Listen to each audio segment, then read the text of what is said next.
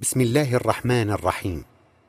الحمد لله رب العالمين، والصلاة والسلام على سيدنا محمد رسول رب العالمين وعلى آله وأصحابه أجمعين. مستمعي الأكارم، السلام عليكم ورحمة الله وبركاته. نتابع سلسلة الحلقات التي بدأناها حول تأويل السبع المثاني. في الحلقة السابقة قمنا بعرض تأويل المقطع الأخير من فاتحة الكتاب. نريد الآن أن نتوسع قليلا في شرح هذا المقطع، ابتداء من كلمة اهدنا الصراط المستقيم. يقول المصلي في تلاوته الفاتحة: اهدنا الصراط المستقيم، صراط الذين أنعمت عليهم. هذا هو صراط سيد الخلق صلى الله عليه وسلم، النبي الأمي الذي تأم له الأنبياء والمرسلون عليهم الصلاة والسلام.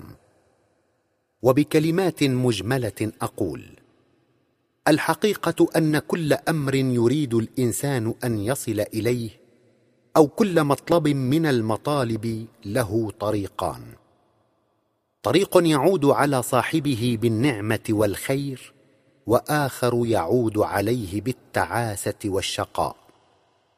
فمن اتخذ الله تعالى مولا له وهاديا، هداه تعالى بنوره إلى ما يعود عليه بالسعادة والخيرات، ووقاه الشرور والمهلكات.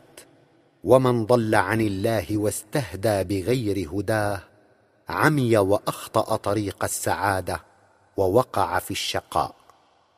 وبشيء من التفصيل نقول: جمع المال والإنفاق، وكذا البيع والشراء، والزواج والطلاق، ومعاملة الزوج والأولاد والأهل والجيران، ثم الحرب والسلم، والاسترقاق والعتق، حتى المسير في الطريق والتحدث إلى العدو والصديق. لا، بل كل أمر من الأمور وكل عمل من الأعمال، مهما جل وعظم أو دق وصغر، كل ذلك له أصول وله طريق. وإن شئت فقل: كل ذلك له صراط مستقيم يعود على صاحبه بالسعادة والخير. فإذا أنت طلبت من الله الهداية وهو العليم، هداك إلى ذلك الصراط المستقيم، الطريق القويم، وأنار قلبك، وجعل في ذلك العمل الخير على يديك، وبذلك تكتسب عمرك الثمين في الأعمال العالية التي تجعلك يوم القيامة فخورا بها، إذا أنت وقفت للحساب بين يدي رب العباد. وفي الحديث القدسي: يا عبادي كلكم ضال إلا من هديته فاستهدوني أهدكم. ولذا كان رسول الله صلى الله عليه وسلم أهدى الخلق إلى الحق، وأعرفهم بأصول الحياة، ذلك أنه لم ينقطع عن ربه طرفة عين، بل كان دوما مقبلا على الله، مستنيرا بنوره، مستهديا في كل أمر من الأمور وكل عمل من الأعمال، لم يهمل تفكيره طرفة عين. وكذلك أصحابه من بعده والمؤمنون عامة، كل بحسب درجته وبحسب حاله وصدقه. قال تعالى في سورة محمد: ذلك بأن الله مولى الذين آمنوا وأن الكافرين لا مولى لهم. وقال جل شأنه في سورة يونس: إن الذين آمنوا وعملوا الصالحات يهديهم ربهم بإيمانهم، تجري من تحتهم الأنهار في جنات النعيم. إن الذين آمنوا، أي آمن بلا إله إلا الله وعرف ربه، ورأى أن ربه معه دوما لا يفارقه، يمده بالليل والنهار، وعملوا الصالحات يهديهم ربهم بإيمانهم يهديهم ربهم بإيمانهم إلى التقوى، إلى طريق الحق، إلى الجنان، بمعية رسوله صلى الله عليه وسلم، حيث يرى بنور الله الذي أوصله إليه نور رسوله صلى الله عليه وسلم الحق من الباطل، وقد أصبح ذا تمييز يقيني بين الخير والشر، فينهض للخيرات ويجتنب المهلكات. المؤمن الصحيح طلبه رضاء الله. متى آمن الإنسان حقا على نفس الطريق التي آمن بها أبونا إبراهيم عليه السلام، أي من الآيات الكونية صنع الإله العظيم، وصل للتقوى. وعلى هذا عاهد الإنسان ربه يوم أخرجه وأظهره إلى هذا الوجود، وكان إذ ذاك نفسا مجردة. عاهد ربه إذا هو جاء إلى هذه الدنيا أن يظل دوما مستهديا بالله، مستنيرا بنوره، متمسكا بأهل الحق. قال تعالى في سورة الرعد: أفمن يعلم أنما أنزل إليك من ربك الحق كمن هو أعمى إنما يتذكر أولو الألباب الذين يوفون بعهد الله ولا ينقضون الميثاق الذين يوفون بعهد الله الذي عاهدوه في الأزل. كافة الخلق عاهدوا الله قبل مجيئهم للدنيا بأنهم إن جاءوا للدنيا فإنهم يظلون مقبلين عليه تعالى، متمسكين بنوره. ولا ينقضون الميثاق، أي ما جاء به الرسل الكرام صلوات الله عليهم. جاء للدنيا وثبت على الحق، عاهد وصدق عهده. قال تعالى في سورة الفتح: ومن أوفى بما عاهد عليه الله فسيؤتيه أجرا عظيما.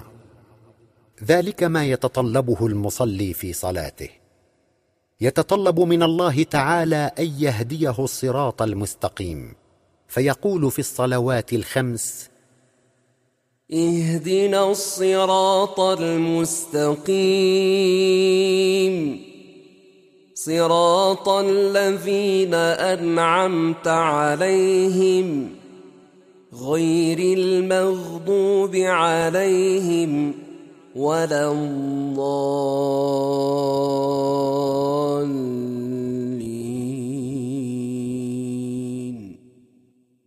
وهم السادة الرسل والأنبياء العظام، من طهرت نفوسهم وتشرفت بالإقبال على الله. إن ذلك كله بدءا من كلمة اهدنا الصراط المستقيم إلى كلمة ولا الضالين، يتلوه رسول الله صلى الله عليه وسلم كما ذكرنا بلسانه، مخاطبا به رب العالمين. هنالك يؤمن المقتدون به صلى الله عليه وسلم بالإجابة إلى الهداية للصراط المستقيم بكلمة آمين. وهنا يتفضل الله عليه فيملي أوامره على رسوله، ويسمعها المصلي بالتبعية، وهي عبارة عن آيات من القرآن الكريم. فيقول تعالى، وعلى سبيل المثال نورد السورة التالية وهي سورة الكوثر، إذ يجيبه تعالى حين طلب لنفسه الشريفة ولمن معه من المصلين الهداية بكلمة اهدنا، يقول له تعالى: إنا أعطيناك الكوثر، أي لك ولهم، فصل لربك وانحر إن شانئك هو الأبتر. وهكذا ففي سورة الفاتحة تعريف بكمال الله، وتذكير بحنانه ورحمته، وإيقاظ وتحذير، ثم طلب هداية إلى الصراط المستقيم، وذلك بكلمة اهدنا الصراط المستقيم. وفي السورة أيضا جواب لهذا الطلب، وهداية من الله تعالى إلى الصراط المستقيم، فيجيبه تعالى بسورة العصر مثلا، أي يطلب صلى الله عليه وسلم الهداية من الله لنا بكلمة اهدنا الصراط المستقيم، فيجيبه تعالى بقوله الكريم: والعصر إن الإنسان لفي خسر إلا الذين آمنوا وعملوا الصالحات وتواصوا بالحق وتواصوا بالصبر. ولنوضح لك الآن طرفا من معنى سورة العصر وما فيها من هداية لهذا الإنسان وما فيها من دلالة وعناية، نقول: العصر هو العمر الذي تقضيه أمة أو امرؤ في هذه الحياة، فيظهر منه ما يظهر من أعمال عالية خلال هذه الفترة مما اشتملت عليه من نوايا طيبة وصفات. وبناء على هذا يقال عصر الرسول عليه الصلاة والسلام، وهو أس بحثنا. ويريد الحرف الذي سبق هذه الكلمة وهو الواو أن يبين شأن هذه الكلمة ويلفت نظر الإنسان إليها، فيجعلها موضع اعتباره ومحط نظره ومجالا لتفكيره، بسبب ما استكن فيها من دلائل دالة وآيات بينة ونقاط تستحق التأمل وتجتذب النظر وتستدعي التفكير. ومن هنا يتبين لنا أن الله تعالى بكلمة والعصر التي افتتح بها هذه السورة الكريمة إنما يلفت نظرك أيها الإنسان ويوجه نفسك ويعرفك بأن رسول الله صلى الله عليه وسلم إنما عرف قيمة هذا العمر وشأن هذه الحياة، فاكتسب عمره الغالي في التعرف إلى خالقه تعرفا سبق به سائر الخلق، وبذلك انبعثت من هذه النفس الشريفة العالية تلك الصفات الرفيعة والأخلاق العالية والأعمال الجليلة، فاستحق أن يخاطبه تعالى بكلمة والعصر، أي وعصرك العالي الذي ما داناك فيه أحد، وعمرك الغالي الذي اكتسبته فيما خلقت له من أعمال البر والخير للهداية اكتسابا ما حقق أحد مثله، إذ لم تضيع منه لحظة ولم تغفل فيه عني طرفة عين.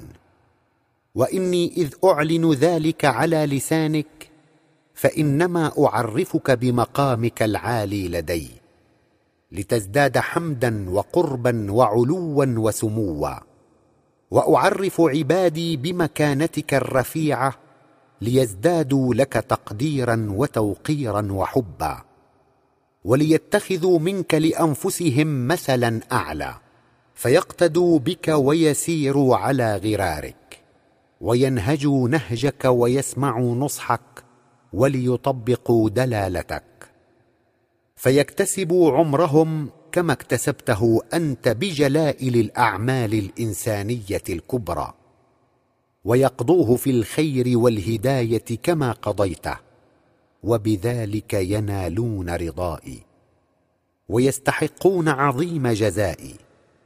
ذلك بعض ما توحيه لنا كلمة والعصر. إنها شهادة من الله برسوله وتعريف لنا بقدره العظيم صلى الله عليه وسلم ومكانته السامية عند ربه، فكم له صلى الله عليه وسلم من تضحيات إنسانية رحيمة كبرى، وكم صبر على قسوة قومه وسفاهتهم، وكان لطيفا معهم رحيما بهم، كم كان على خلق عظيم وطموحات إنسانية رحيمة شملت وأحاطت بالعالمين، فكان رحمة للعالمين كافة أرسله الله. وكم له من أعمال كبرى إنسانية لم يدانه بمثلها أحد من العالمين. لذلك حثنا تعالى على متابعة هذا الرسول الكريم والاقتداء والائتمام به، فهو النبي الأمي الذي تؤم له الخلائق أجمعين. وبعد أن عرفنا تعالى بما عرفنا به في هذه الكلمة، أشار تعالى بقوله الكريم: إن الإنسان لفي خسر. فما عرف بنو الإنسان قيمة هذه الحياة التي يحيونها، وما أدركوا ما يمكن أن يأتيهم من الخيرات لو أنهم اغتنموا هذه الأيام التي يعيشونها في هذه الحياة بالصحبة النفسية بمعية هذا الرسول العظيم. فمن لم يقدر رسول الله صلى الله عليه وسلم وأعرض عنه، وهو حبل الله وهو دليله إلى الله، فهو في حياته في خسر. وهكذا فالحياة الدنيا غالية ثمينة، وعمر الإنسان له قيمة عظيمة، وهو من أعظم ما تفضل الله تعالى به عليك في هذا الوجود. فإذا اكتسبته في التعرف إلى خالقك ومربيك المعرفة اللائقة، أنتجت لك معرفتك هذه حبا بالخير وأهله، فقضيت عمرك الثمين في العمل الصالح، وأفنيته في خدمة الخلق وإنقاذهم مما هم فيه من جهالات، وأخذت بأيديهم إلى طريق الحق، كما فعل أسوتك الحسنة صلى الله عليه وسلم. وهنالك تفوز بما وعدك الله تعالى به من الخيرات، وتنعم إذا أنت خرجت من هذه الحياة بما أعده تعالى لك من النعيم والجنات، وتضحي لأن تكون قريبا من تلك الذات العلية، ترى من النعيم المقيم، وتتمتع بما لا عين رأت ولا أذن سمعت ولا خطر على قلب بشر. قال تعالى في سورة القمر: إن المتقين في جنات ونهر، في مقعد صدق عند مليك مقتدر. وقال أيضا في سورة السجدة عن هؤلاء: فلا تعلم نفس ما أخفي لهم من قرة أعين. فلهذا خلقت وأرسلت لهذه الحياة. أما أكثر بني الإنسان ففي خسر، إذ ألهتهم الدنيا وزينتها، وأخلدوا إلى الأرض وزخرفها، فقضوا عمرهم الثمين في جمع الدرهم والدينار، وإشادة القصور والتطاول في البنيان، وإضاعة الوقت في أماكن اللهو المحرم ودنيء الشهوات، فخسروا عمرهم وأضاعوا هذه الحياة. وذلك بعض ما نفهمه من قوله تعالى: إن الإنسان لفي خسر.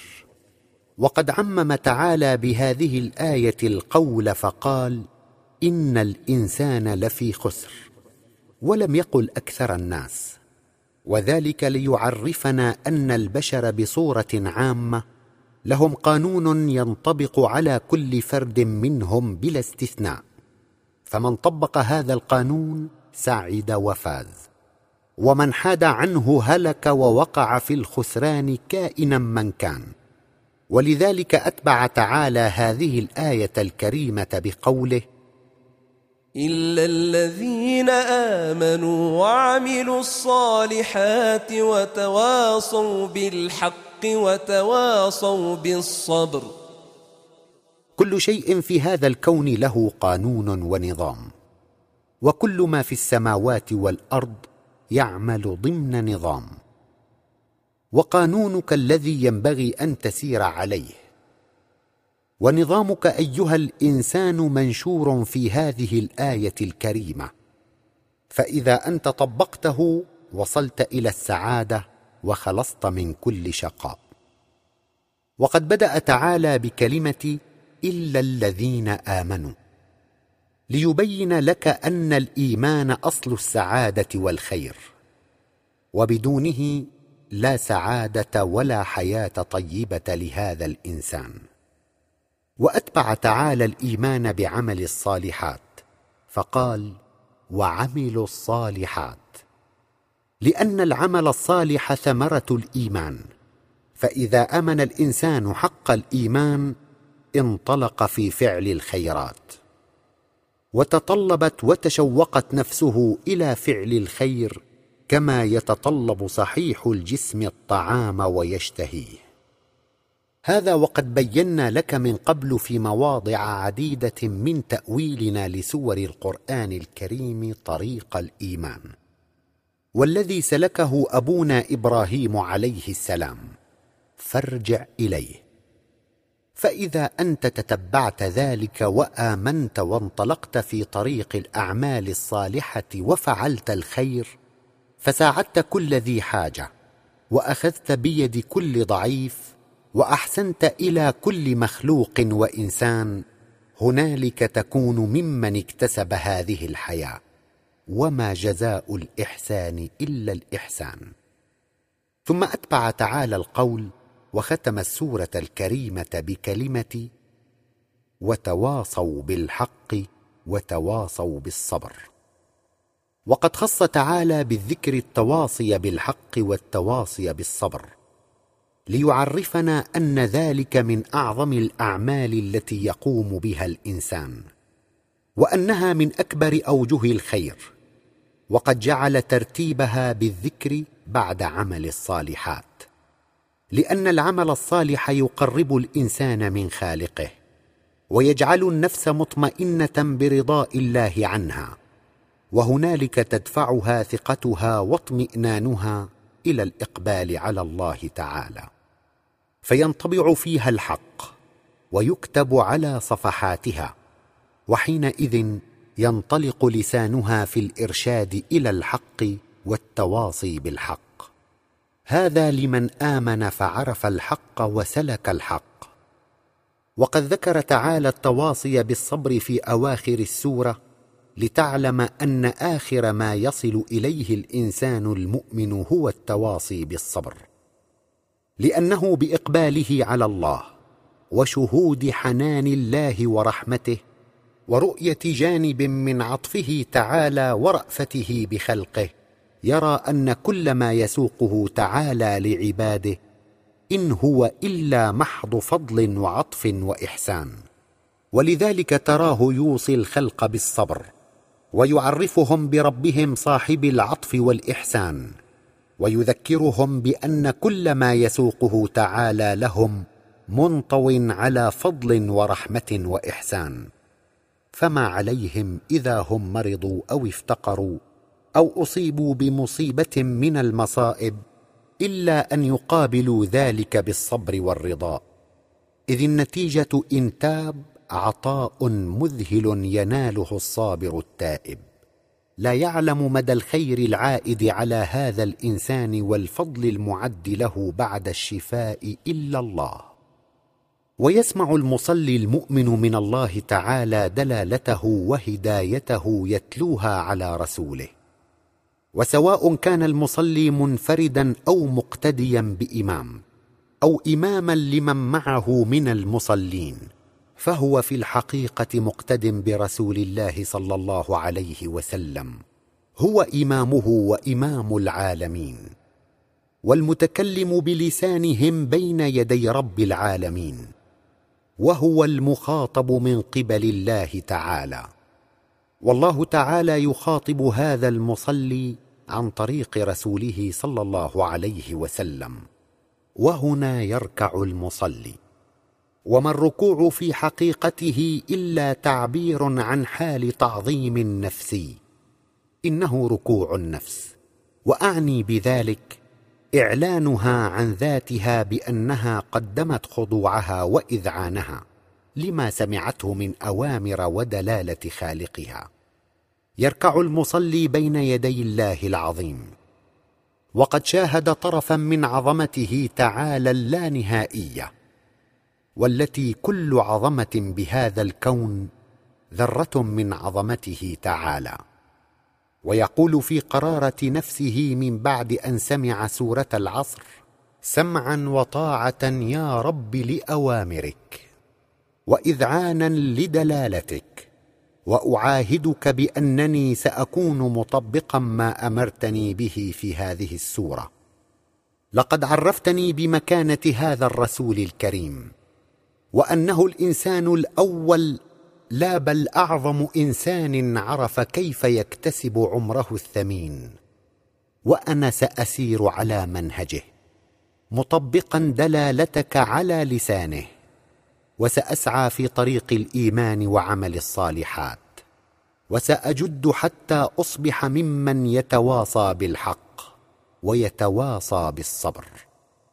وتسبح النفس خلال ركوعها في عظمة الله تعالى، وتشهد ألا عظمة إلا من عظمته تعالى، وتستغرق في شهود جلاله سبحانه شهودا قلبيا بمعية رسول الله صلى الله عليه وسلم النفسية.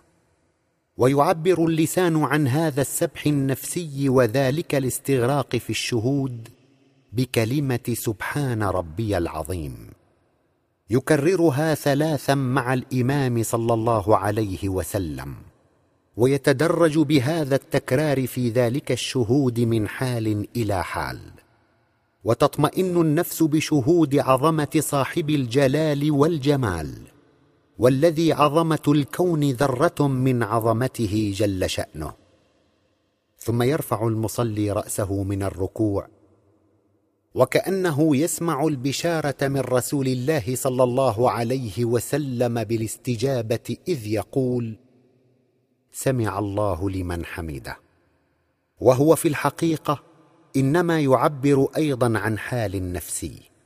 لقد حمد الله تعالى في الركوع على دلالته وهدايته، وكان يرى برؤية إمامه صلى الله عليه وسلم وهو في ذلك الحال أن الله تعالى معه محيط به قريب منه، ولذلك يقول مرددا: سمع الله لمن حمده، أي رب قد سمعت ما جال في نفسي وما دار في خلدي من حمدي لك. ثم ينطق اللسان ويكرر فيقول: ربنا لك الحمد. ثم يسجد المصلي برفقة رسول الله صلى الله عليه وسلم القلبية.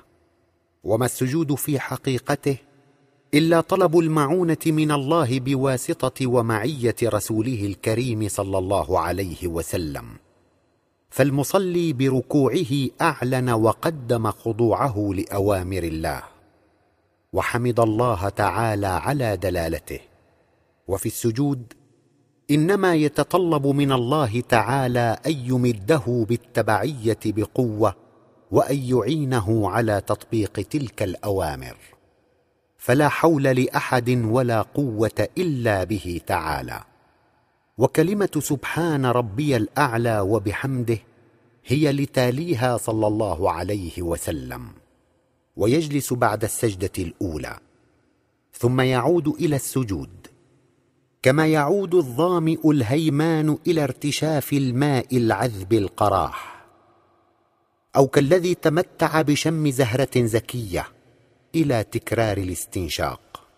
قال تعالى في سورة الإسراء مشيرا إلى السجدتين، السجدة الأولى والثانية: قل آمنوا به أو لا تؤمنوا، إن الذين أوتوا العلم من قبله إذا يتلى عليهم يخرون للأذقان سجدا ويقولون سبحان ربنا إن كان وعد ربنا لمفعولا ويخرون للأذقان يبكون ويزيدهم خشوعا فإذا استقرت تلك الدلالة التي سمعها في الركعة الأولى في قلبه، وإذا صح عزمه على التطبيق وثبتت تلك الدلالة في نفسه، فهنالك يقوم للركعة الثانية.